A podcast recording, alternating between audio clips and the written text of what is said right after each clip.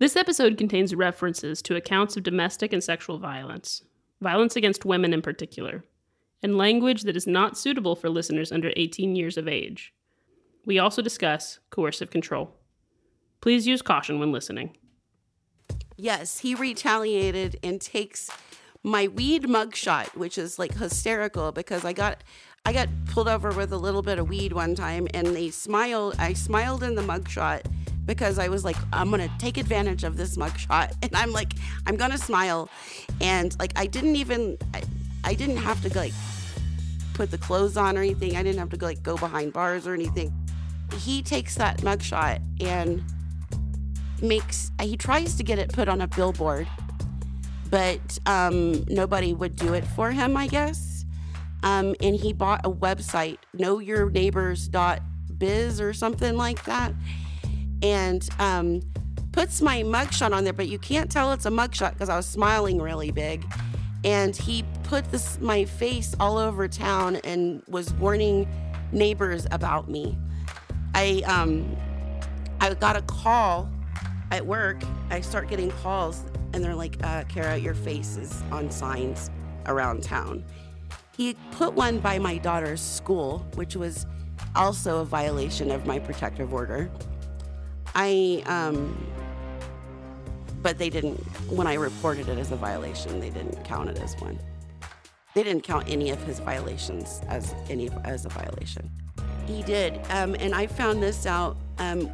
This was like right before, this was in 2021, right after he beat his wife number 5.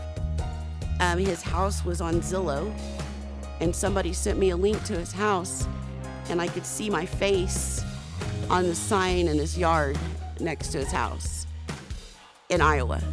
Everything in life has a tipping point. No matter what, at some point, the way you've been living becomes too much and something has to give. For Jim Lumen, the tipping point came when he met Kara. He didn't know that was the moment, and neither did she. But the end of their relationship sparked a series of events that's almost too crazy to believe. In episode 6, you heard the survivors' accounts of abuse in harrowing detail. Kara was the survivor who Jim took to Branson on their first date. They only dated for 3 weeks in October of 2014. 3 weeks that would change both of their lives in immeasurable ways. The thing about Kara is that she has a very fundamental and pronounced sense of what's right and wrong. There's no compromising and there's no excuses. So when she found out about all the other women that Jim had abused, including the women who she was told to hate when she was dating him, her basic humanity transcended all of the mental manipulation, and she began to reach out to them. She and Kristen really became close, and they bonded over what they went through. What happens when these women begin to organize is remarkable. This is Panic Button, Operation Wildfire, and you're listening to Episode 9, Wildfire.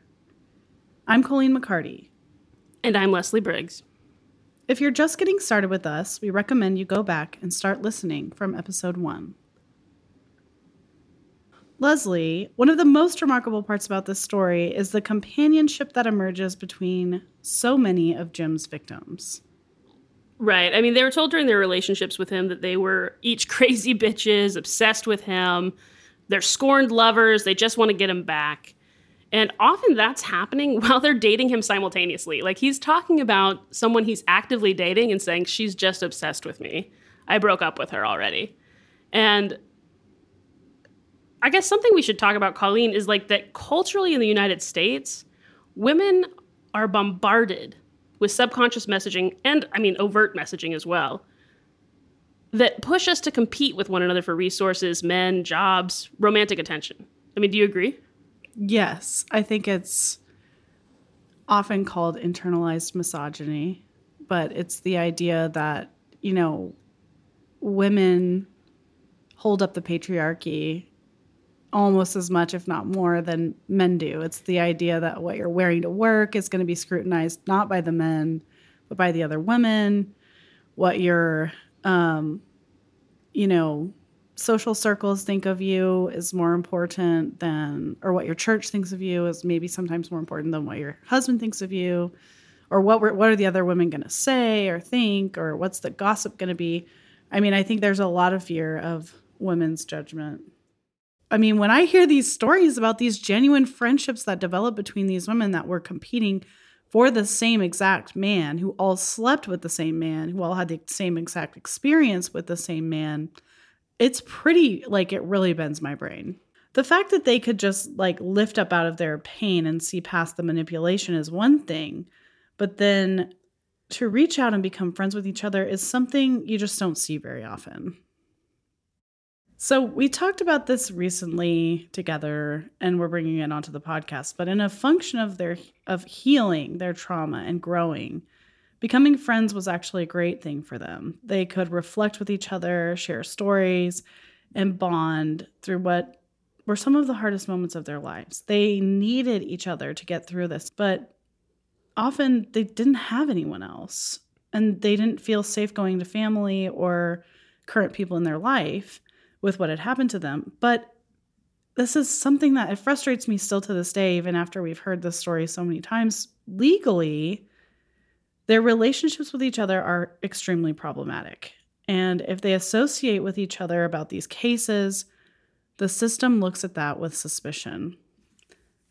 Every attorney, when the time comes to go in front of a judge or a jury, will hit them hard with accusations that these women are simply getting together and getting their stories straight, organizing their testimony to be consistent, making sure that they all say similar things so they sound more credible. Right.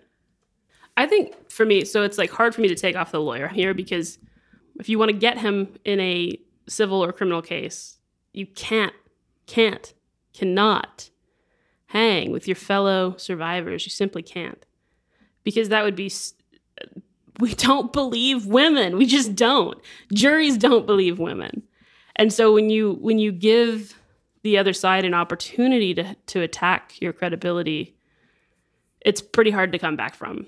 Yeah, but that just plays into this perfect victim narrative that, like, right, you have a therapist and a mom and a grandma, and that's their purpose in your life, is to go to with your problems, and you don't need anybody else, and you can find you a good man, and you don't need to worry about make better choices. Like that police officer told Ember from episode 1. It's just, it's not realistic, especially in the face of the systemic indifference that these people were facing at the time. Right. You have a system that has not done very much. There have been some things, but not much. I mean, we're talking about like 30-day jail sentences where he gets out in a week for like the abuse that he perpetrated upon Kristen.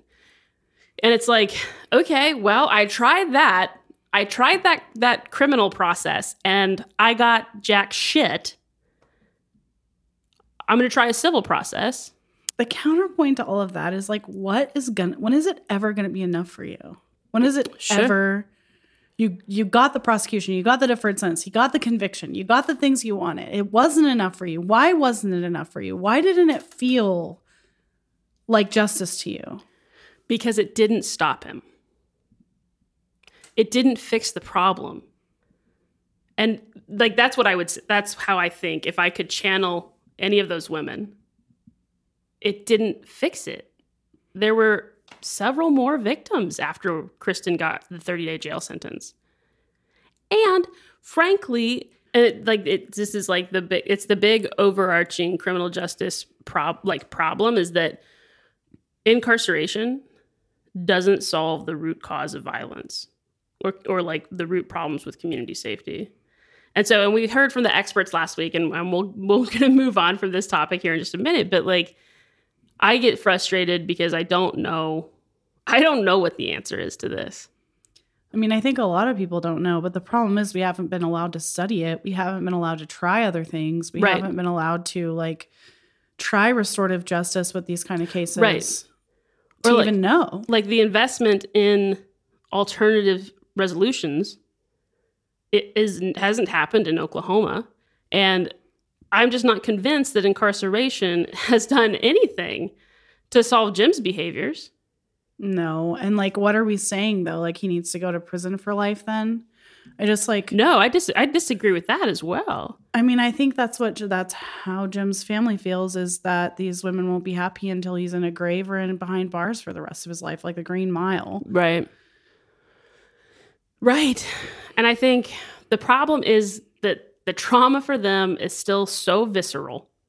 The system re-traumatized them, and there wasn't any healing. I'm just like going to say, you know, like Xavier and Aurelius and their take on how to heal those traumas, I agree with. Mm-hmm. I think that's the only real viable solution. I mean, human psychology says the only way to heal things like this is not further separation, further obfuscation, further hiding and pleading the fifth and the things that the legal system is built to do. It is built to bring only the relevant evidence in, relevant based on a judge's opinion. It is, you know, only built to do those things, and it only really works in very limited circumstances. Interpersonal relationships and interpersonal violence, the solution is probably never, you're never going to feel fully healed because you're just never going to feel fully healed after a criminal prosecution, no matter what happens. Right, yeah. Because you never get to hear from that person how it impacted them. You never get to hear from them that it had an impact on them, what they did, that they recognized the impact that it had on you, that they're sorry. No one ever gets to hear what really happened, because the point is to obfuscate what really happened. Right. Well... And I think that the point is also to protect the individual liberty of the defendant, which is like, you and I both agree. Feel very strongly that needs to happen. Is one of the most critical facets of our entire legal system. So this has been a huge sidebar. Yeah, but we can use it somewhere else. I do think that we should hear from Kara about what she thought about banding together helped or hurt. Do you feel like your friendship with the other girls in any way undermined your credibility in the courts? Absolutely, I do. I feel like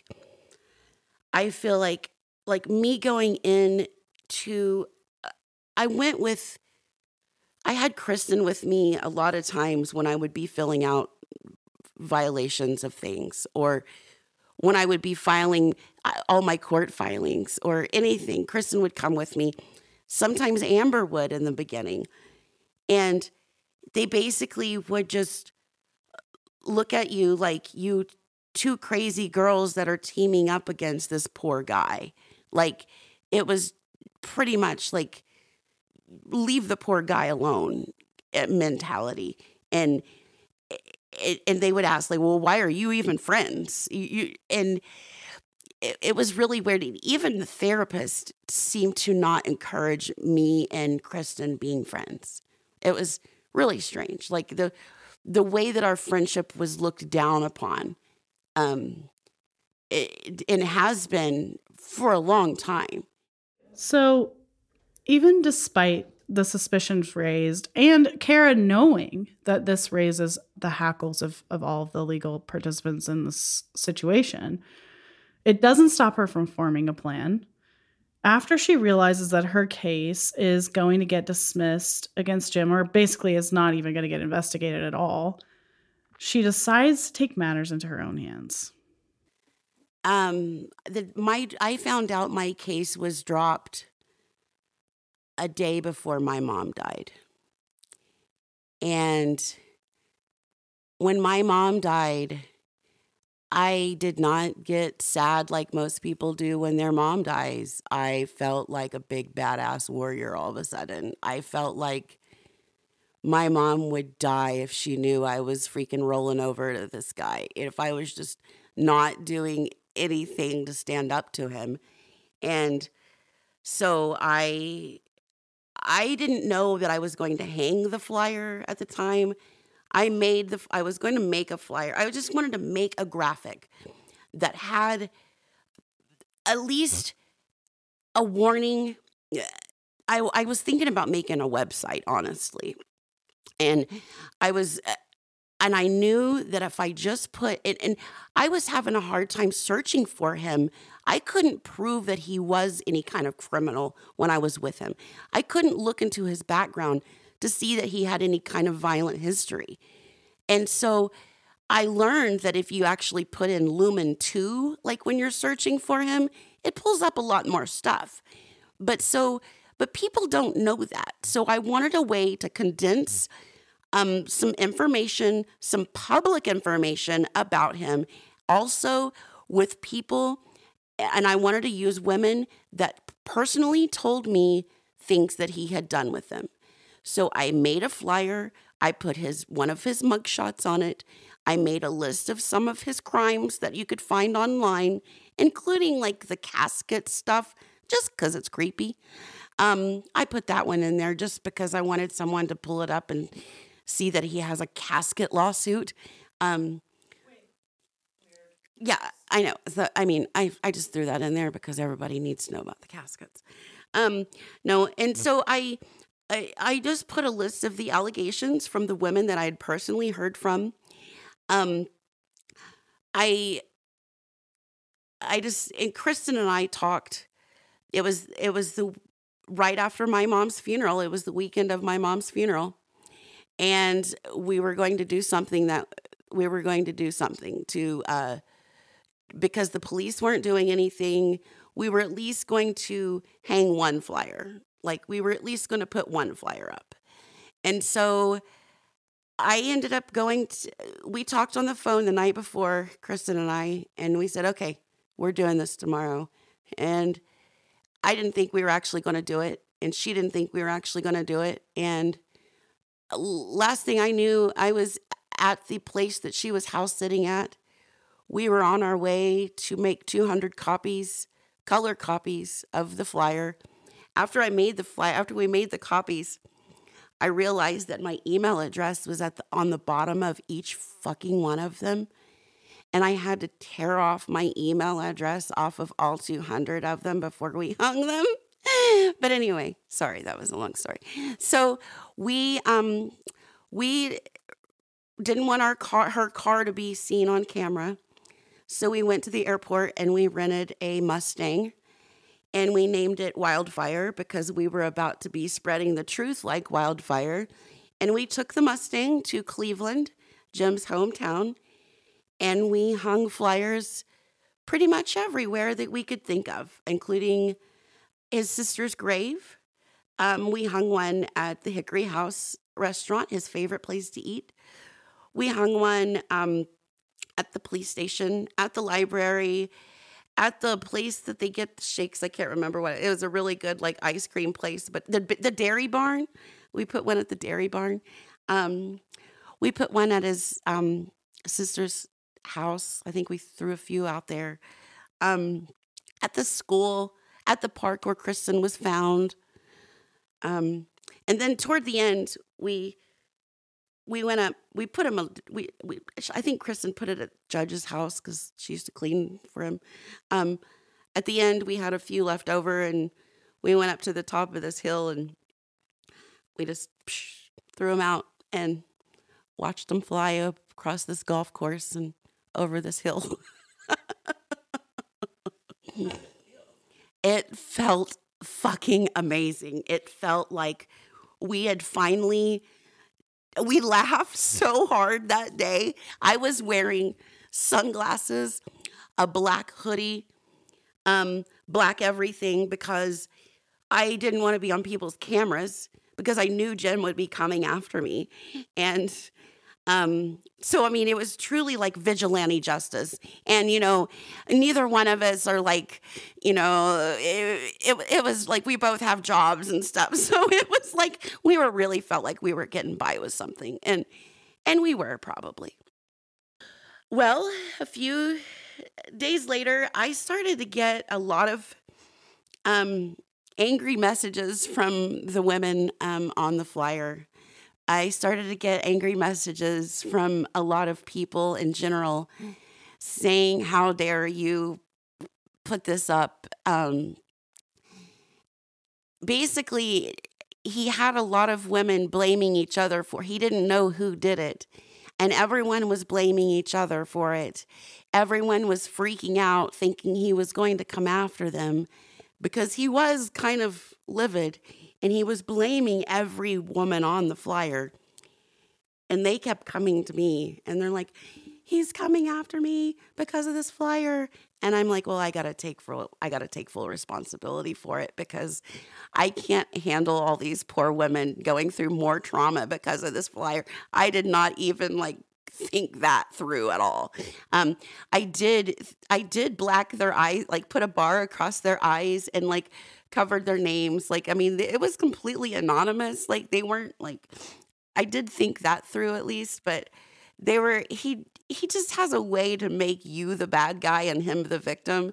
And so I really felt like I had no choice but to take full responsibility for the flyer. So how did you do that? I think I just posted the flyer on Facebook and said, hey, I posted this around town in Cleveland, Oklahoma. And because this is what my abuser did to me. And I said a women's group did. I think I blamed some women's group. And then I later on said I was the women's group. That's what happened. I blamed a women's group at first, and then I said I'm the women's group. I also did not take everyone's advice and lock my stuff down either.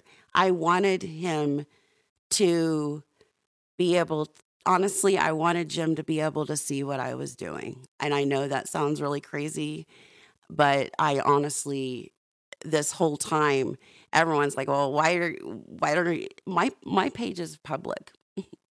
And I want him to be able to see what I have to say to him.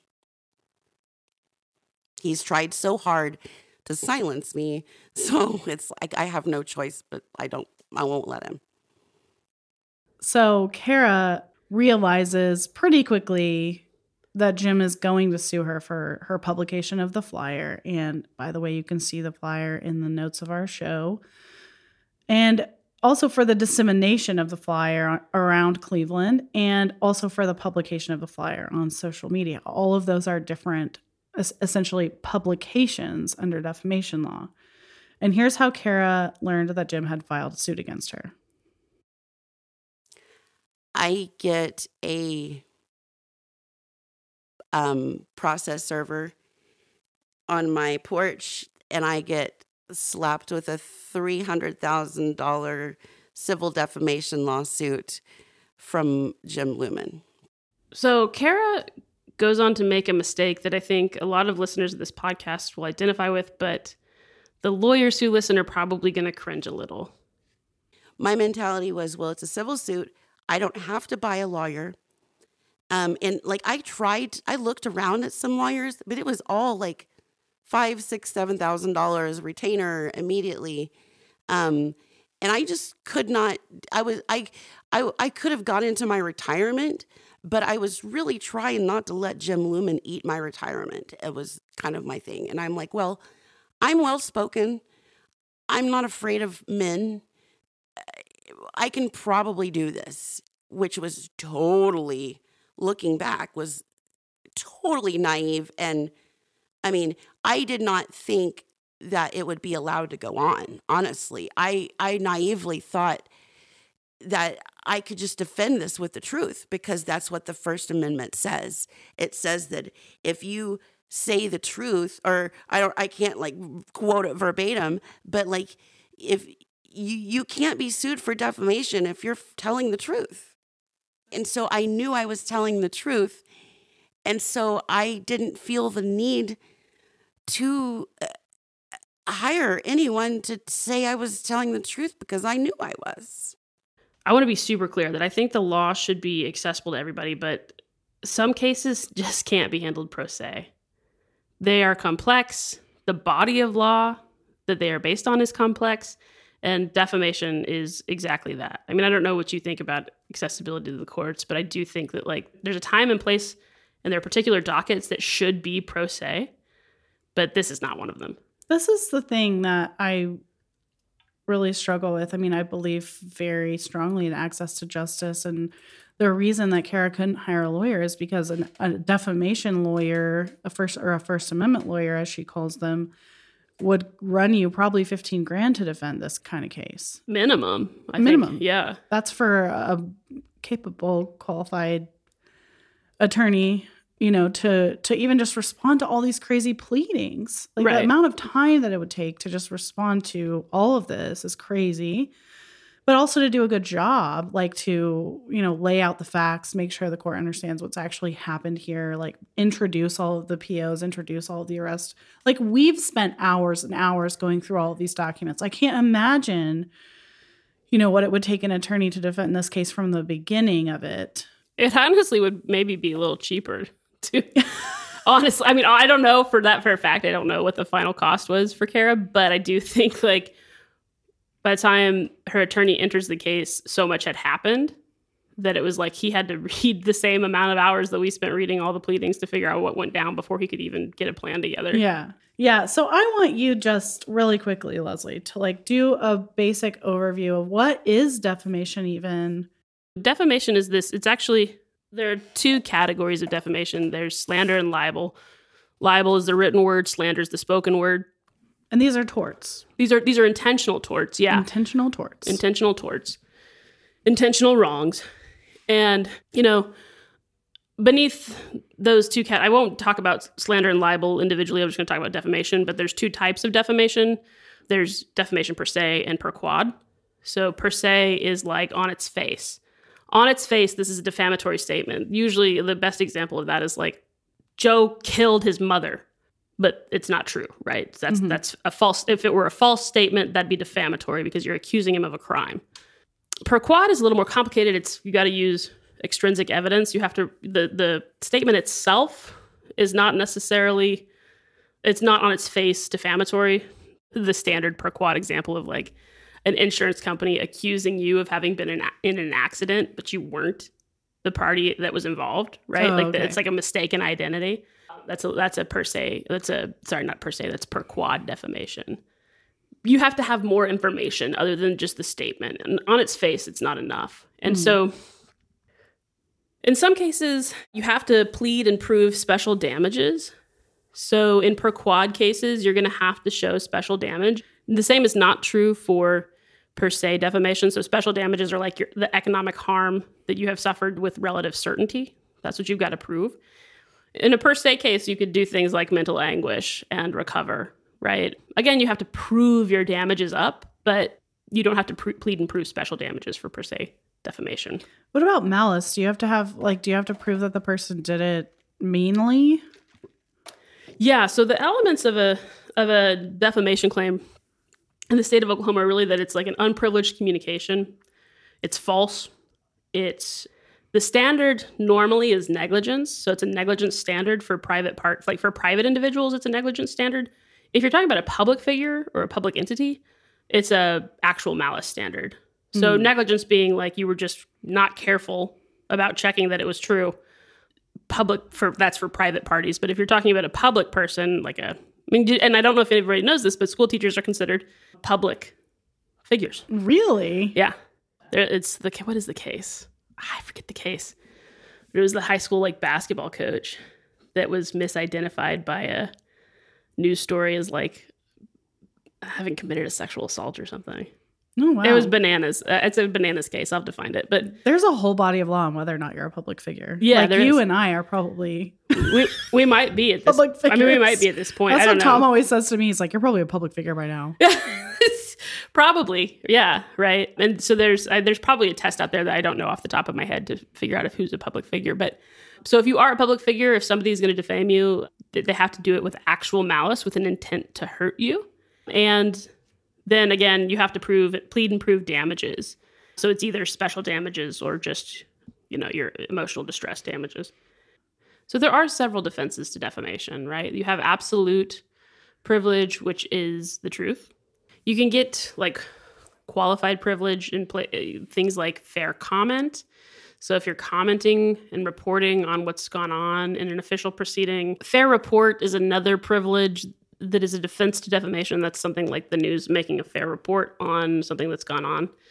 Of course, there's things you have to prove relating to that. But fair comment, that's your opinion. Your opinion is not defamation. But you have to be careful about couching a fact as opinion, right? And then legislative or court or other official proceedings, generally you are protected from defamation for the things you say during those proceedings. So that's defamation in a nutshell. I have a question about that. Yeah. So like when you say the truth is not defamation, because that's in a complete defense, what do you have to do to show that it's the truth? Yeah. I mean, if you're being sued for defamation like Kara was, to prove the truth, you would need... It would depend on what the exact claims were that were on the flyer, right? And on the flyer, she lists the cases and the police reports that she was aware of at the time that were out against Jim. And it's a statement of beware. There's a serial abuser in your community. And then she lists the cases, right? So to prove the truth, I mean, it's like, here's all the cases, and here's all the filed paperwork on those cases, and here's the police reports. And also, if you can get any of those women to testify, and then you prove it. You prove it substantially true. So, okay, let's look at this a little more closely with Jim and Kara's case. What it is he's trying to say happened. Yeah, what I find interesting about this, and this is something we touched on in the legal abuse episode. So what's interesting about Jim's petition is the way he's trying to counteract that these statements are not true, despite there being court cases about it. So, for example, he says in his petition that... And who was his lawyer? His lawyer at this time was Josh Kidd. We heard from Josh in episode 2. We did hear from Josh in episode 2. But his current attorney is actually a guy named John Nation, who is also heavily affiliated with PI Associates currently. That's who has the last entered appearance in the case. So Jim alleges that he doesn't know or recognize the woman listed as victim 8 on the flyer. And if you go look at the flyer, you'll know what I mean. He alleges that another one of the victims, her name's Brandy. He spoke to her, and she's like, no, that never happened. At least that's what he's alleging in the petition. I'm sorry. Why are you laughing? That's just so fucking funny to me. I talked to her and she said that didn't happen. She said, I'm going to write this in my legal book. I did not hit her. Listen, in case you want to know the truth, she told me I didn't do that. So. Except also, by the way, Forrest Smith corroborates that she came to him. Listen to the bonus episode to hear Forrest Smith corroborate Brandy's assault. Yeah, sorry. I'm sorry, but like. Anyway, so that's Brandy. He speaks with Misty, his ex-wife, and it doesn't actually say that Misty says that it's untrue, but she says that the flyer's ridiculous and she's not happy about it. And then there's another victim, Lindsay, and Lindsay's someone we tried to find, but we just could not track her down, that, again, has nothing to do with truth or falsehood, but that Lindsay was disturbed and distraught and humiliated that her information was out there on that flyer, because apparently she had one of the cases against him. So none of them are actually saying he didn't do it. They're mad about the flyer. Yeah, they're not happy that the flyer is out there, which I don't blame them if they weren't consulted and they weren't, I don't blame them for having their stuff blasted, but that none of them are saying, other than he's saying that Brandy is recanting, but that's the only one he's saying is recanting. He also says he's not aware of an Arkansas victim. Well... I'm sorry. Y'all are gonna meet the Arkansas victim next week. Dun, dun, dun. So he just is like, that's what he's alleging in his petition when he files this suit. None of that is evidence of untruth, except for Brandy, who maybe recanted if she did. I don't know, but she recanted to the abuser. But he's like saying that she recanted to him. He calls her up. Like, as if that wouldn't be threatening in itself. Right. So that's the petition for defamation. It's just, I think it's flimsy. I think it's very flimsy at best to begin with. But... Well, let's talk about what happens next. Because this is the most shocking part, maybe, is that it moves forward. It moves forward, yeah. She files a motion to dismiss at some point that is not granted. She files counterclaims as well, and they get her counterclaims dismissed. But she's given a chance to refile. She does. So there's just like a lot of procedural things that are going on in this case. And again, she's representing herself. And so, and that's tough because you have, not only do you have like local court rules with your local county courts, you have the district court rules that are statutory, and then you have the rules of civil procedure, which are also statutory. You have to be able to navigate all three sets of rules effectively to do this. Plus, you have to be making determinations about what's relevant, what do you want to share, what actually proves the truth here without showing yourself in a bad light. There are a lot of information sharing decisions that need to be strategically made. And plus, when you're also trying to learn the rules and trying to learn how to respond to something, what does legal pleading look like, it's just going to be a mess. It is a mess. And like, it's interesting, like my theory on this is that Kara probably could have done this if she'd had like some like ad hoc legal help, like some limited scope legal help. If there was somebody that she was paying some amount of money to do strategic decision making and give her guidance on the rules versus like paying for their hourly appearances, right, in court or, you know, thing. Yeah. But I do think with like a little bit of support, like she could have navigated this better. It's still the gold standard is to have representation. I just want to say that this is a very complex body of law. Like you should be represented. It sucks that it costs a bunch of money. I'll leave it at that. But actually, what's probably, there's two extremely fucked up things we have to talk about this case before we move on to the next thing. It's the default judgment that gets entered. Yep. But before we get to the default judgment, I want to talk about the restraining order that gets entered, because Josh Kidd files for a temporary restraining order preventing her from speaking out about any of this stuff relating to Jim. And a TRO is an equitable remedy, right? That would essentially, it gags her from speaking. Stop her from talking about this. It stops her from being able to talk about it. And there's actually, and it gets granted. And this is the big kind of, this is the conundrum I have, because like that decision was a bad decision. It was made on an erroneous conclusion of law. Because there's lots of good case law that says that, like, what's at stake here is somebody's First Amendment right, and somebody else has an adequate remedy at law, which is money damage. You sue somebody for defamation to get money because it's hurt you. And on the opposite side of that, you have somebody's First Amendment rights, and those are competing interests in every defamation case. And so to allow what's called equitable relief, you have money damage, and then you have you have courts of law and courts of equity. That's courts of law are money, courts of equity are things like injunction and restraining orders. And so here, things have gotten crisscrossed, and the judge has entered an equitable relief when he had the ability to enter a money damage relief. And that gags Kara. I mean, Kara can't talk about what she's experienced now as a result of that ruling. They even told her that she couldn't talk about it. She could not talk about it on social media. She could not speak to anyone about it. And this was in place for 441 days. So over a year. Of her being silenced.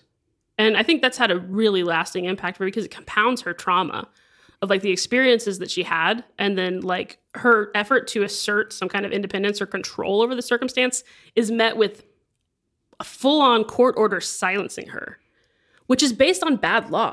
It's just a bad, I mean, and to the judge's credit, and it's actually Judge Pickerel, he undoes his own ruling, but not till after a lot of other things go down, including the default judgment. Mm-hmm. Do we want to talk about that?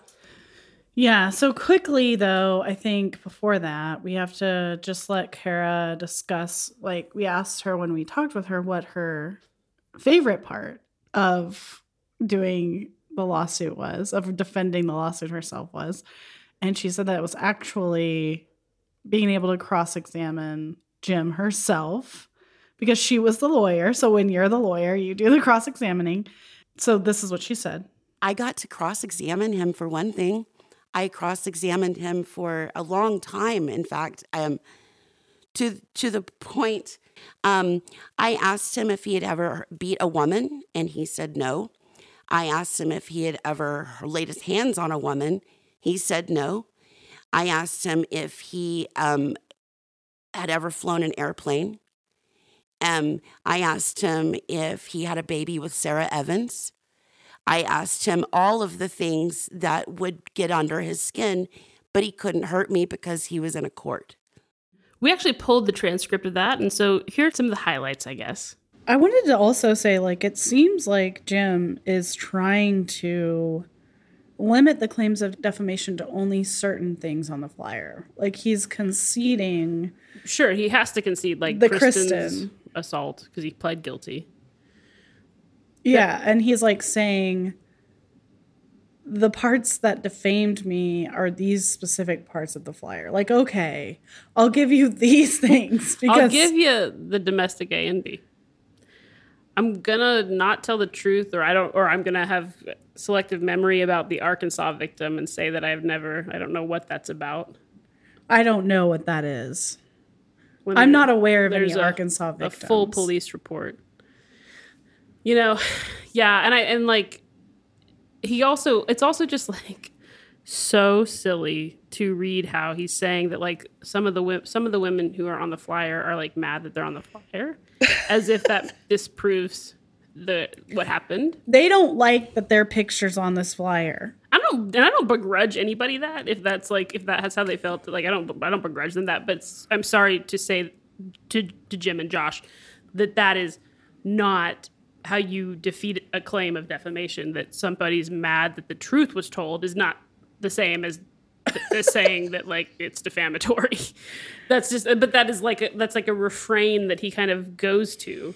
Well, they're in a really weak legal position when you're reading. Like, they're already in a very weak legal position because we're coming into the situation saying, I'm not a serial abuser because two of the things on this serial abuser flyer are false. Right. The other 8 things, I'll talk to you about those later. One of them is just a bloody nose. Blah, blah, blah. Right. He really dismisses what he did to Kristen, which you guys heard in episode 6, like the bulk of, like, what she experienced. He dismisses it as a bloody nose. Yeah. And so it's a very weak position to come in here and be like, I'm going to go ahead and concede many of these points. I clearly do have a violent history. However, these other 2 things are defamatory and I deserve $300,000. Oh, he's saying he never raped anyone. No rapes. That was one of them. He says he never fish hooked anyone. He never choked anyone. He never held anyone hostage at gunpoint. He never threatened the lives of anyone's children. And he never stalked anyone.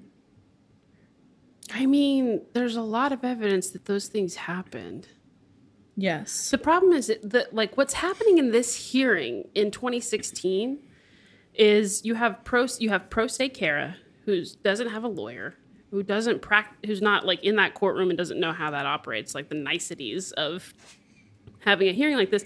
But you also have, like, this hearing goes off the fucking rails almost immediately. They go to this. So let me just situate us really quickly, because this is a hearing in the defamation proceeding on whether or not Jim is entitled to an injunction against Kara. An injunction is equitable relief. It's an order from the court to prevent you from doing something. So that's what they're there to get, because the court had previously entered a restraining order against Kara to not speak about the things that were on the flyer, to not publicly discuss them while this litigation was pending. But, like, the hearing itself should have been limited to whether or not an injunction was warranted. And somehow they end up litigating the whole case, and it's just off the rails. And it just shouldn't have played out that way. I'm trying to remember how it even came to be that they were introducing evidence or that they were calling witnesses in the first place, because it's like there shouldn't be any witnesses. There shouldn't be any evidence presented. It's like they're doing it because the issue of evidence, the issue of taking evidence should have been about the singular question of whether an injunction was necessary to stop Kara from discussing the flyer or the things on the flyer further. And so they do that a little bit. They're like, her post is still up. And Kara's like, well, I haven't reshared it. It's way down on my Facebook. And it's like, that should have been the limitation on this. But they start introducing emails from people who are not present in the courtroom. I mean, so many layers of hearsay. It's an email from somebody who's not there. And it just is like, why are we putting this stuff into evidence? And authentication. Can I just say authentication like 500 more times, please? Authentication. And the rule of completeness. And Kara's raising these issues. So she's not doing it again, because she's pro se, she's not doing it with like all the niceties of like objection, relevance, objection, rule of completeness. And the court gives her some leeway and like kind of reads between the lines of her speaking objection to get at what the rule, underlying rule would be. And on some occasions, you know, he's granting those objections, but it's just like utter chaos. Yeah, it is. And it ends, it culminates, it actually, when you read this transcript and you get to the end of it and the judge issues his ruling, I can see exactly what happened. So there is a point when Kristen gets called to testify, and Kristen wasn't prepared to testify. She had not expected to testify that day. Kristen, who gets called to testify by Kara regarding the underlying defamation, because they've started litigating the issue of what's true in the flyer and what's not, which they never should have been doing. The court should have, in my opinion, the court should have put a stop to that and like very clearly put parameters on what we're here to decide today. Because it, like we said, it goes off the rails. We're talking about hearsay within hearsay in these emails, authentication, all that stuff we were just talking about. But there's this moment where Kara is questioning Kristen, and I want to read that, and then I want to talk about the court's decision. Yeah, so question by Kara. Would you say that this is a streamlined version of everything that's public record that you've seen? Yes. And that's Kristen answering yes. Kara says, would you have, when you met him, in a dating capacity, would you have liked to have something like this to look at before he injured you? And then we get an objection from Jim's lawyer on relevance. And Kara says, well, how is that irrelevant? The court says, overruled. You may answer if you know. And then Kristen answers. Had I had this information in front of me whenever I made the decision to see Mr. Lumen, I would have not continued a relationship with him or ever found myself alone with him in his grasp. Okay. And so that testimony, I think, actually becomes the thing the court makes its decision on. So the court itself begins to examine Kristen. And what I mean by examine is like the court begins asking fact-finding questions, which usually the court will not be doing. Like we mentioned earlier, that's not their role. And so the court questions Kristen and says, I have one question that I want to ask, that I want you to clarify some of your testimony to me. I understand you tell me that you knew of Mr. Lumen as another person in the community since I think you said you were 4. Yes, I have known of him since I was 4. And the court says, you attended the same school, things like that? Yes. But you didn't know him well until you became involved with him romantically. Is that what you're saying? That's true. Did I understand your testimony that if you had seen this document, this flyer, that would have changed, it would color your opinion about Mr. Lumen and you would never have dated him? Absolutely. Okay, thank you. That's what I wanted to clarify. You may step down. Yeah, and so then the court issues its ruling from the bench. The court is always cognizant of the constitutional First Amendment right to freedom of speech and expression. However, the First Amendment, just like the Second Amendment that allows you to bear arms, comes with responsibilities and consequences.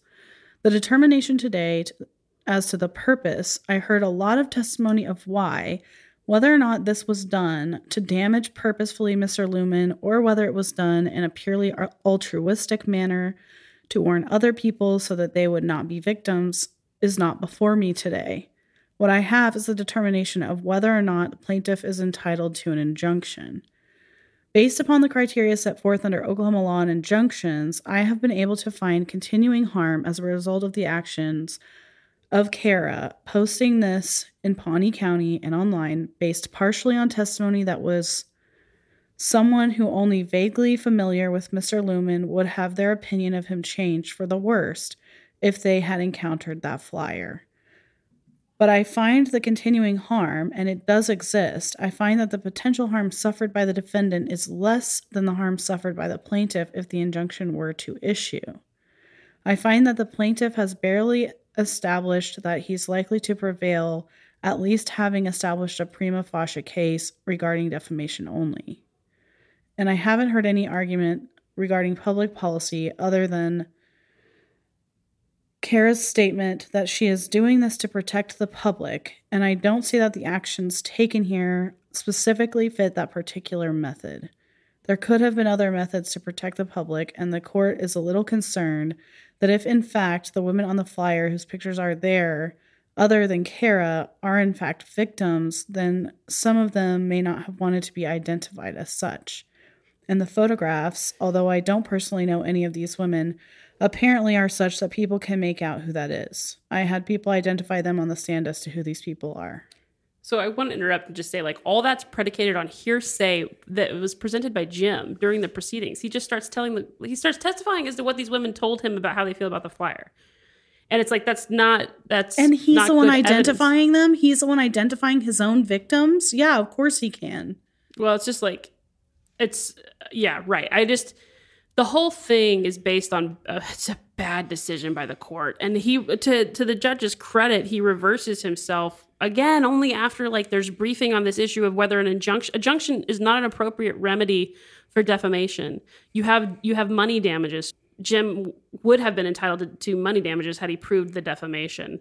But the hearing it's so chaotic. It just is. It's so difficult to read because you're just watching.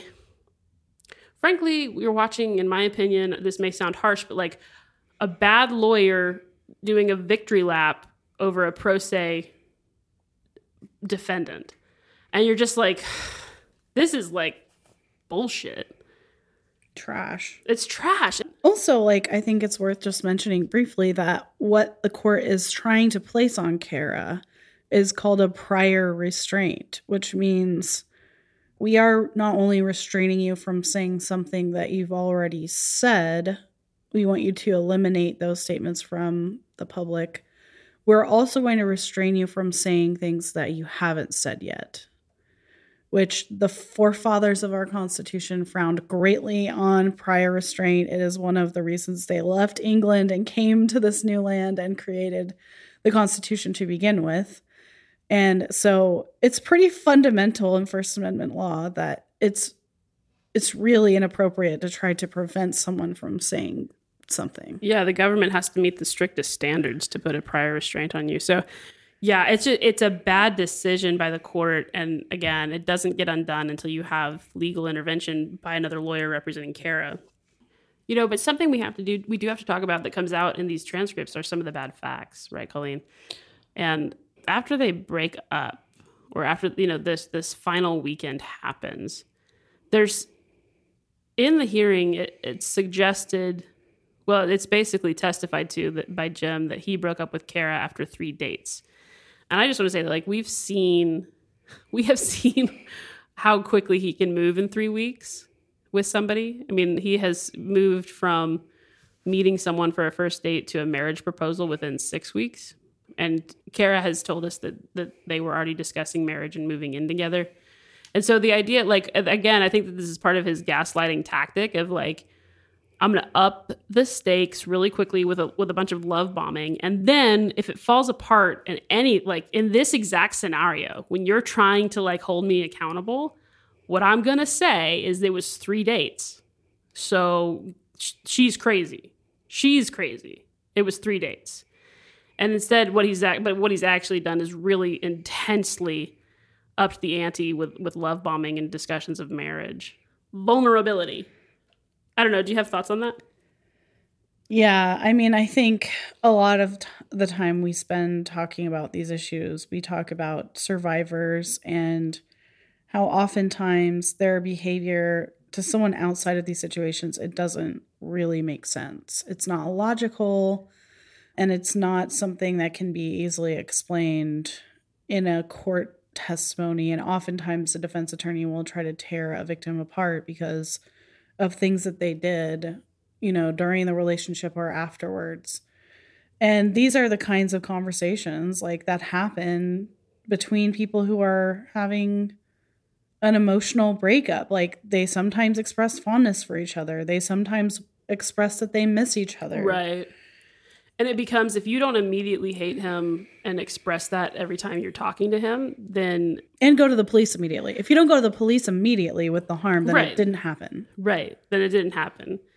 Never mind that, that's just not how humans operate. When you're getting out of a relationship, especially an emotionally manipulative one with also, sexual violence, the emotional work that has to be done to actually separate yourself isn't happening the night of the breakup when you're sending emails back and forth to each other about how you felt at particular moments in that relationship.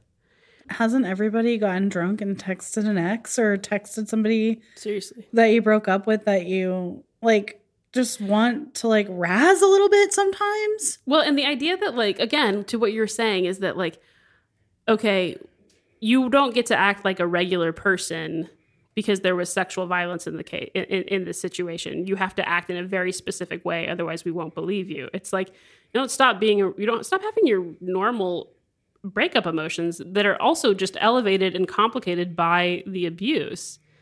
So it's like there's a very chaotic exchange of emails that gets introduced during that hearing of, you know, are we going to get back together? Are we not going to get back together? You know, let's do some business together. Him reaching out to her for hookups, her reaching out to him for hookups, and like just it goes on for a period of 6 months. So there's really, I mean, there's, as far as I could tell from the transcript, there's about 3 times that he reaches out to her and initiates contact post breakup, and 3 times from her back at him. So we're like, okay, numerically, we're pretty even here. Equal. You know, I don't know, like if the numbers matter. Equal, but at the same time, like what you keep seeing during Jim's testimony in this is Josh attempting to only introduce the pieces that are favorable to him.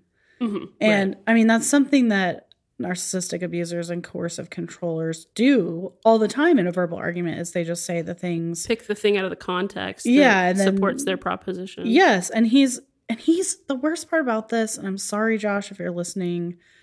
The worst part about this is that he's an attorney and he knows better. Yeah. And he's definitely like taking advantage of a pro se. He's pwning somebody who has no reason to know. Right. And it's like she actually does do a good job of saying, oh, yeah, that's not all of it. That's not all of it. And also mine doesn't match that. Yeah. Why are the words different on this one? Like she's just not letting him get away with it without a fight. Yeah. And it's good. I'm glad that she did that. But at the same time, it's like when you're up against somebody that's pro se, you should be double on your game. Like you shouldn't be trying to sneak things past. Right. Like, are you kidding me? Yeah, I was dying when she's cross-examining Jim on his finances and undercutting his claim of damages, just like, you can't have it both ways. You can't be online claiming to bid on an airplane and then act like you've been losing tons of money and sleep over this. I don't know. It just is like, and she gets him to admit that he doesn't file his taxes. Which I thought was pretty sweet. That was pretty bizarre. He just full out says, I haven't filed taxes in 7 years. Yeah, I don't do my taxes. You are running a legal consulting business and not filing your taxes. And hi, lawyers, people who pretend to be lawyers, there's this thing called the Fifth Amendment that I really recommend you avail yourselves of. So I don't know, dude. It just is the whole thing is so scattered and difficult to make sense of. And It for me, the culminating thing of all of this is that like Kara holds her own, like really fucking holds her own in that hearing. But you just, in a case that's complicated like this, we're talking about injunctions and equitable relief, and we're talking about First Amendment rights, and we're talking about defamation, and all of these are like extremely complex bodies of law. It's just like it was going to be a tough hill to climb for her, I think. Yeah, and what I hate the most, and this will be the last thing I say, but definitely what I hate the most is that she brought her friend there as a support who is also a victim of the same man, and it's used against her, not by Jim, but by the court itself. Right. Like, talk about systemic gaslighting. Right. Wow. Yeah, I agree with that. I mean, it just like that whole, again, it's a bad decision by the court. And Kristen hadn't been prepped to testify. She didn't know she was going to testify. And it was really an off-the-cuff decision to put her on the stand because they wound up litigating the underlying truth of the claims, which they never should have been doing in the first place. Mm-hmm. That hearing should have been limited to the issue of injunction, and the court really should have done a better job boxing in what was going to be heard and what wasn't. But Kara makes this decision to put Kristen on the stand with no prep and no legal advice. And it winds up being the thing that the court uses to make its decision. Well, and also, like, she's just answering honestly. Yes, if I saw this flyer about a serial abuser in my community, it would change my opinion of him. Yes, of course it would. And then he takes that as evidence of reputational damage. Yeah, and that the harm is going to continue to Jim if Kara is allowed to continue to discuss what's in the public record. So, you know, I think I have to say that I appreciate that Kara really put up a solid fight. And I wish the system was better designed so that it wasn't always necessary to have a lawyer there with you. But this kind of a case just really required it. Really did. So like, the fact that there was a restraining order entered is like what blows my mind, because it's an equitable relief and it wasn't necessary. And that was... The truth of the law is that should have never been entered, because that wasn't the right kind of relief for this type of tort. Right, exactly. And so she was silenced for 441 days, but it was wrong. Right. And it also just speaks to another problem with the legal system is that, like, lawyers get the benefit of the doubt. Like, Josh Kidd is in that courtroom very regularly.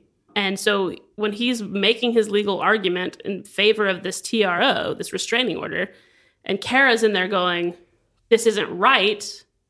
I can feel it in my bones. This isn't right. But maybe I don't have all the legal authority to explain that to this judge. Judge is going to go, well, I've got legal authority on one side, and I've got somebody just saying, I don't like this on the other side. I guess I'm going to go with the legal authority. Except that, like, an independent evaluation could have maybe prevented that. Yeah. Yeah. Yeah. I don't know. God, what a mess. And like the whole time, the other part, like you said, it compounded her trauma, because the whole time that this is happening, she's thinking the state of Oklahoma, not only have the cops walked away from my case, refused to investigate, but now I've got a judge in the state of Oklahoma taking his side. Yeah. And saying, I can't talk about this. That he's right and I'm wrong, and I can't even tell anyone that it happened. Yeah. It compounds it for sure. It's just like, I mean. And then it gets worse. It gets worse. It does get worse because they ultimately, through a series of very chaotic events, the court enters what's called a default judgment on Kara on behalf of Jim. So Jim essentially, like, from my perspective reading the transcript, wins. Right. Like, he beats her. He gets a judgment against her for defamation, essentially saying she has defamed him. And they enter the default judgment, and she gets notice that she's lost. She gets a, like, notice in the mail, you've lost. There's been a judgment entered against you. And there's going to be a hearing on the damage. On the damages. And so the reason that happened, and it's kind of suspicious, but I don't know. It's super, like, it is, like, super in the details. But basically there were two separate hearings, one on November 2nd, one on November 9th. And she gets notice of them separately. I think even a lawyer could have made this mistake. Like, because the whole thing is playing out in a very chaotic way. But so she gets notice of them separately. And one of them has got the 9th. One of them has the date scratched out and the other date written in, mm-hmm, right? Mm-hmm. And so she's like, okay. And she calls the court to confirm the date of the hearing. And, like, a court clerk... It's the 9th. It's the 9th. Well, on November 2nd, a hearing occurs. And one of the things that happens at a default judgment hearing is if the other person doesn't show up, it's almost like an automatic default judgment on them because they're not present. Yeah, I mean, that's, like, one of the main ways you would wind up getting default... It should take more than one non-appearance, but I think that the judge was probably pretty frustrated at this point with the case because, I mean, like, and lawyers in general, dealing with pro se parties is, like, notoriously just, it's like within the profession, it's something that we all kind of complain and just, you know, just like, if you're dealing with a pro se party on the other side, everybody's like, oh, God, good luck, you know? Even worse when they're a sovereign citizen. Like, sovereign citizens. You know what I mean? Or when they're claiming to be a sovereign citizen. So it's like, the judge probably on some level was like, enough. She's not here today. It's defaulted. Mm-hmm. Yeah. And there was like 100 contempt citations and 100 because she kept posting. She refused to abide by the TRO in a lot of ways. As far as I understand it, she continued to discuss. And so they were continuing to file contempt citations to try and get money from her for violating the TRO. Mm-hmm. And so, yeah. So at this point, she realizes she has the default judgment against her. It's a very dark day. And she finally breaks down and decides to ask a friend for money to pay for a lawyer. I lost temporarily because he got a default. I was at work one day and I'd actually called they changed the court date from the 2nd to the 9th. I called and spoke with the court clerk and who told me that court was going to be on the 9th, not the 2nd. And everything I had said it was, and even OSCN said it was on the 9th and not the 2nd. So I'm at work on the 2nd and I get a call saying, hey, you just lost. A friend of mine started a GoFundMe for me because I was then I needed a lawyer because I had lost my ability to speak and I was supposed to pay him $300,000. I have one really rich friend that he's awesome. He's been one of my buddies throughout this whole thing, and I've had like a small group of people that have been a support system, and one of them happens to be my rich friend RJ. And so my rich friend RJ decides to give me the money for my First Amendment lawyer. Thank you, RJ. So when I first met him, I was just like, it was the best feeling. You know, by then I had stopped opening my mail from Josh Kidd. Josh Kidd was sending me, I was getting injunction after injunction. I kept getting these, these contempt charges because I was trying to have a GoFundMe for a lawyer. Like they were filing contempt charges for me, like, saying that I was abused on Facebook. And there was just, I stopped opening them. And then when I finally got my attorney, Taylor, he undid everything and then I was allowed to talk again. I can feel it in the future. I can see it in the culture. I see the moon as the sunrise. See the stars my morning eyes, like a bear in the forest, like the heat in the conscience. I take a walk through the tree line, getting on with Father Time. When do I begin?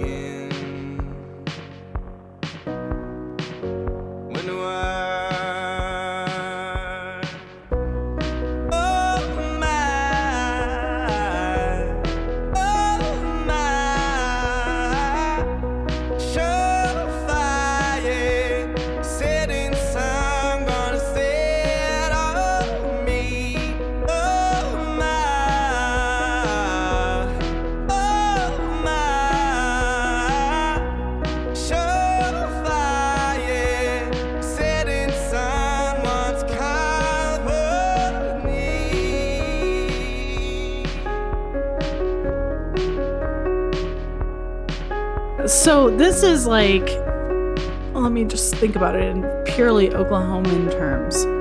It's the last 5 minutes of the football game. You're 7 and the other side is 14 and they're on the 5th yard line about to score a touchdown. Like you are about to have your ass handed to you and there's nothing you can do about it. There's not enough time. You've lost, essentially. Like, everyone in the stands is packing up their shit and ready to go home. Right. And she finally finds somebody who's willing to help her because she does not have the money that they are trying to get out of her. She's what we call judgment proof.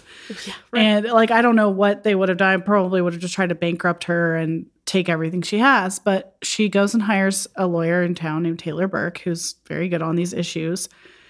And in order, it's also extremely difficult to undo a default judgment. I mean, you do, it does actually help her that she wasn't there, because it's like she didn't get notice, and you can't just enter a default judgment on someone who doesn't know what's happening. Yeah, it's better. I honestly think it's easier to get a default than it is to get a default vacated than it is to get, had she shown up and argued and lost. That would have been harder. It would have been a bit harder to get that undone. Yeah. So I don't know. I guess I'm like so bad with football references, but I'm going to be like, look, like Dan Marino shows up. Is he still alive? No, I don't think so. Who's the person now? Who's the main guy? Hell if I know. Who's the person you would say like shows up at the end of the game and fixes everything? What's the guy? I can't stand him. The Patriots guy. Oh. Tom Brady. Yeah, Tom Brady. Tom Brady shows up.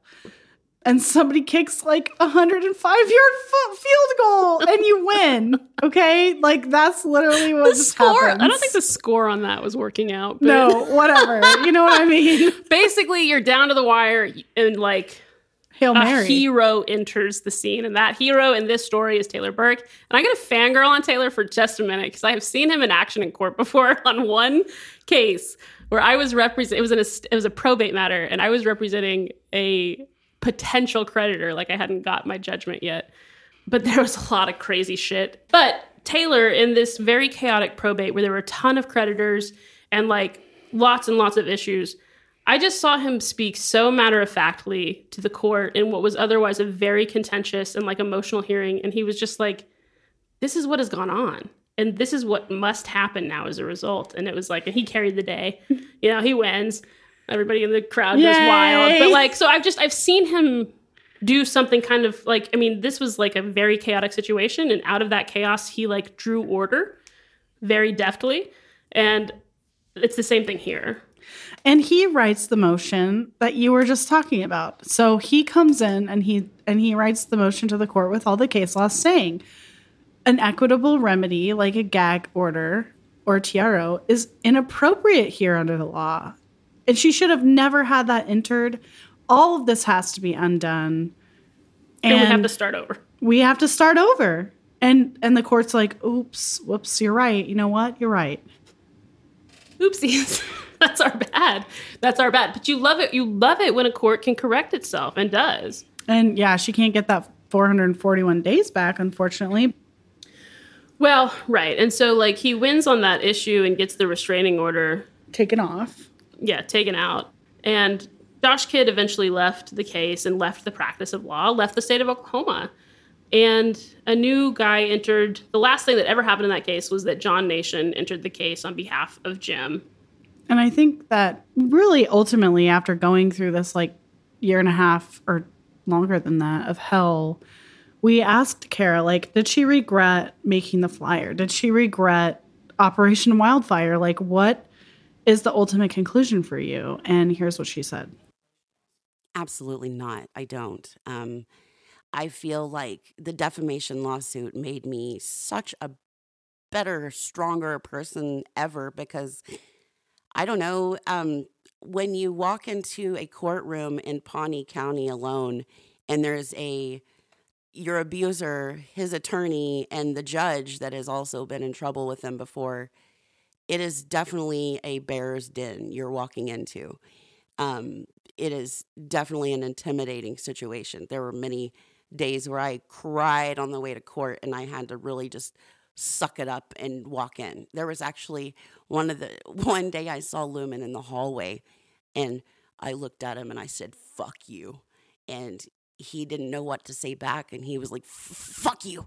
Like, and you know, that little time in my life sure did make me where I don't get intimidated that easy by anybody else. And it really gave me a backbone.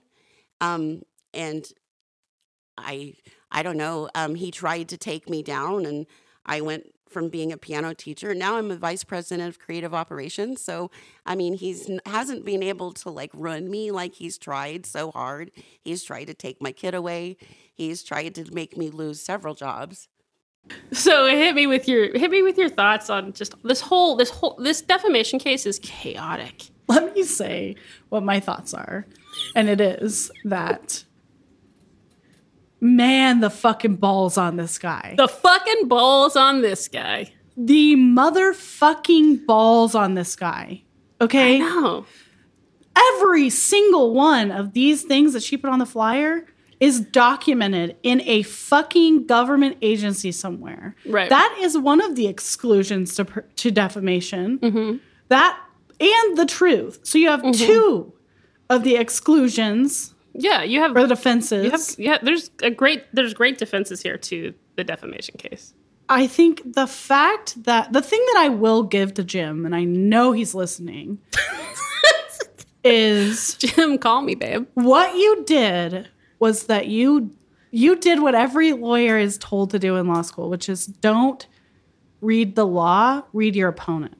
Mm. Mm-hmm. And you knew she didn't have money. You knew she was ballsy enough to try to do it herself.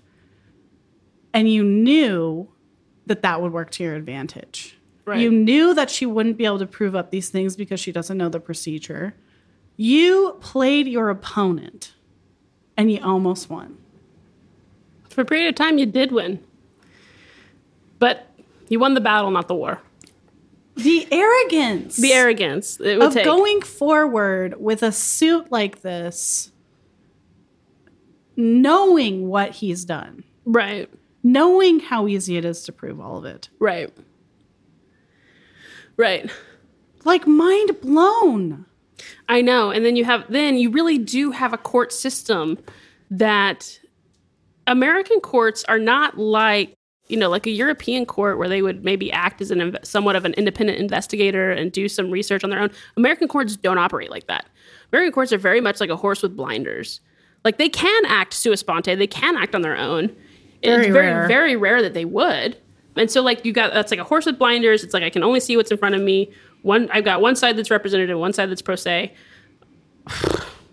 The guy that's represented has got somebody who understands the rules of procedure, understands, like, judicial economy and how my dockets operate. You know, Kara talks about the judge kind of getting annoyed with her because of how long she was taking on cross-examination. And how many objections she's drawing, because also she's asking a bunch of irrelevant questions. Lots of things that aren't irrelevant. Talking about his sister. Talking about random-ass shit that has nothing to do with any of this. That does make him look bad, yeah, if you're having a basic conversation with somebody at a coffee shop. But in a courtroom, it can't come in. It can't come in here. It can't come in, and the judge will get annoyed. And he's getting pissed because you continue to try to disparage the other side in ways that are not okay relevant. In this room. Yeah.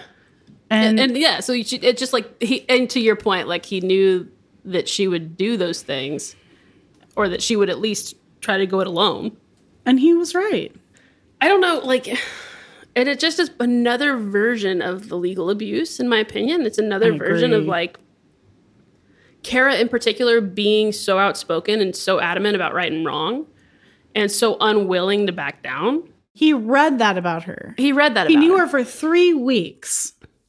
Right. That's a special skill set to be able to do that. And we've heard from a lot of people that he's extremely arrogant.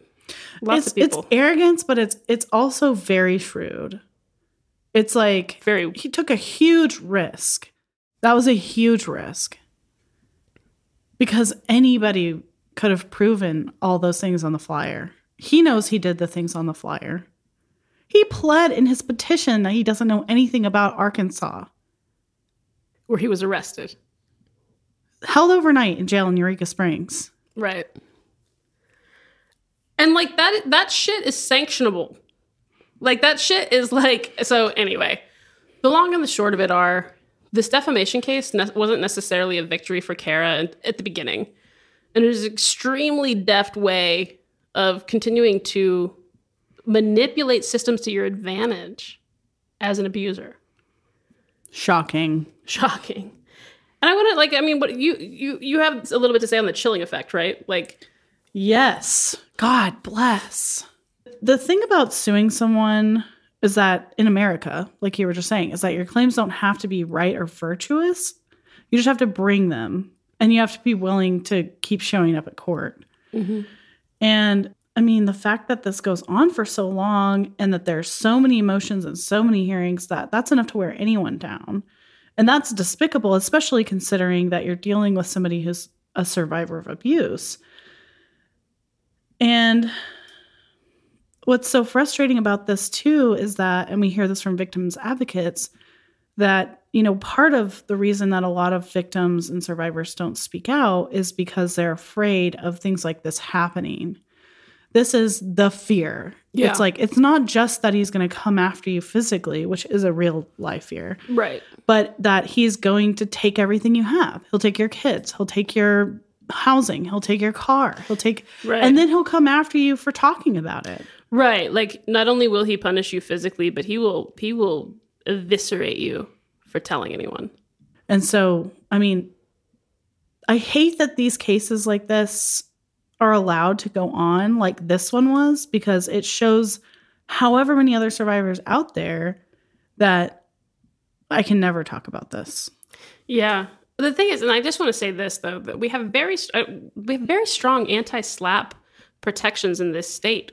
You can, at the outset of this case, had I been defending this, I would have filed a motion under the Oklahoma Citizens Participation Act to get it dismissed under the anti-SLAPP statute. You can't silence me because you don't like what I'm saying. And you're doing this to, what does SLAPP stand for? So SLAPP stands for a strategic lawsuit against public participation. Like, you have to do this early in the case or you lose the right to do it. So it should have happened early in this case of, like, filing for this motion, trying to have a hearing on whether or not this was just a strategic effort to prevent her from participating in a public discussion about issues of public concern. And I think if she had representation at that, she probably would have won. And that would have been the end of that at that point. At least I like to hope. I would like to hope that, too. So, like, for anyone listening out there who is afraid of talking or speaking out about things that have happened to them, that have really happened to them, that they have evidence of or that are the truth, there are legal protections for you. And you shouldn't be afraid. And you can get...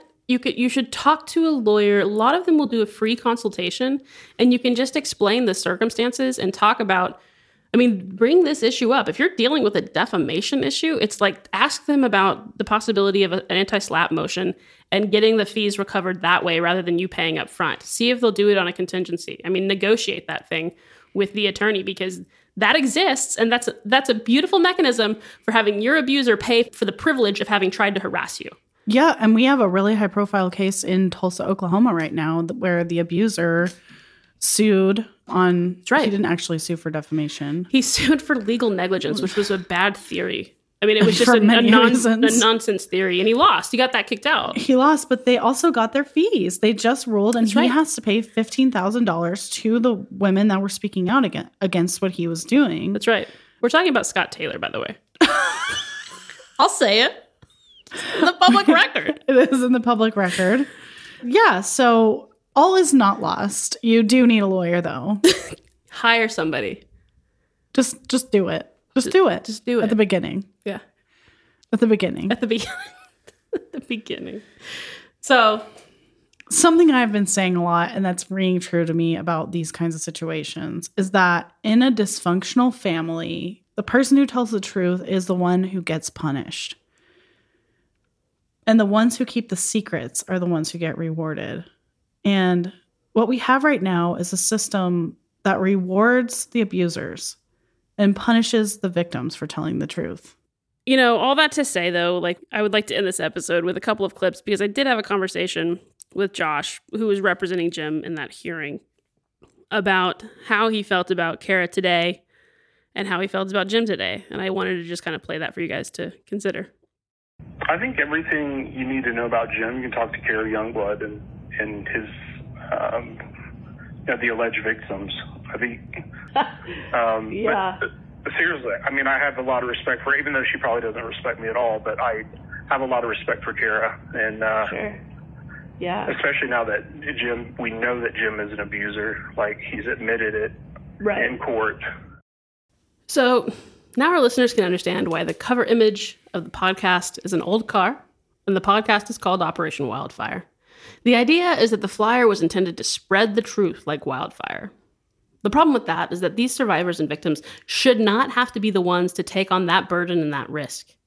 We rely on the system of criminal courts to bear the weight of prosecuting and informing the public about dangerous people, and that system has really failed in these cases. I think one of the reasons these women struggled to find a willing ear in prosecuting these cases is because they worked together. Any DA or district attorney, as we say, who's looking at these cases is going to see a mess that they don't want to deal with. These women have been damaged. They have damaged their cases and their credibility to the point that it would be difficult to get a conviction on any of their cases. But wait, Leslie, remember Ember from episode 1? Right. She was approached to join this merry band of survivors, and for a multitude of personal and professional reasons, she did not engage at the level the other girls did. Because she had been warned so early on by her attorney, she had been expecting the call, but she kept a healthy distance. I wonder if there are other victims out there like her that would also corroborate Jim's violent behavior. Well, as it turns out, Colleen, there's a woman out there who's gone nearly 3 decades without sharing her story with anyone but her family and the Eureka Springs police. And for any geography students out there, that's Eureka Springs, Arkansas. Next week on Panic Button, we talk to a victim who has never spoken out about Jim's abuse before, a victim whose abuse happened in a totally different state in 1997. We hope you'll join us.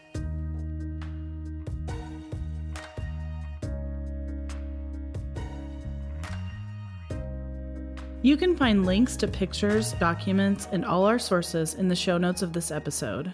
These cases serve as a reminder of the devastating consequences of domestic violence and the importance of seeking help if you or someone you know is a victim. If you are in immediate danger, please call 911 or your local emergency number. For confidential support and resources, you can reach out to the National Domestic Violence Hotline at 1-800-799-7233.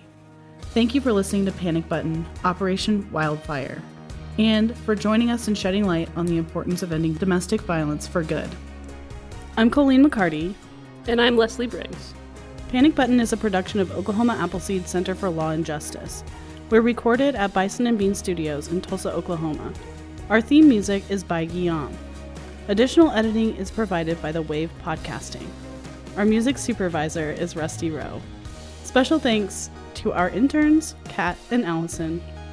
To learn more about Oklahoma Appleseed or donate to keep our mission of fighting for the rights and opportunities of every Oklahoman a reality, go to okappleseed.org.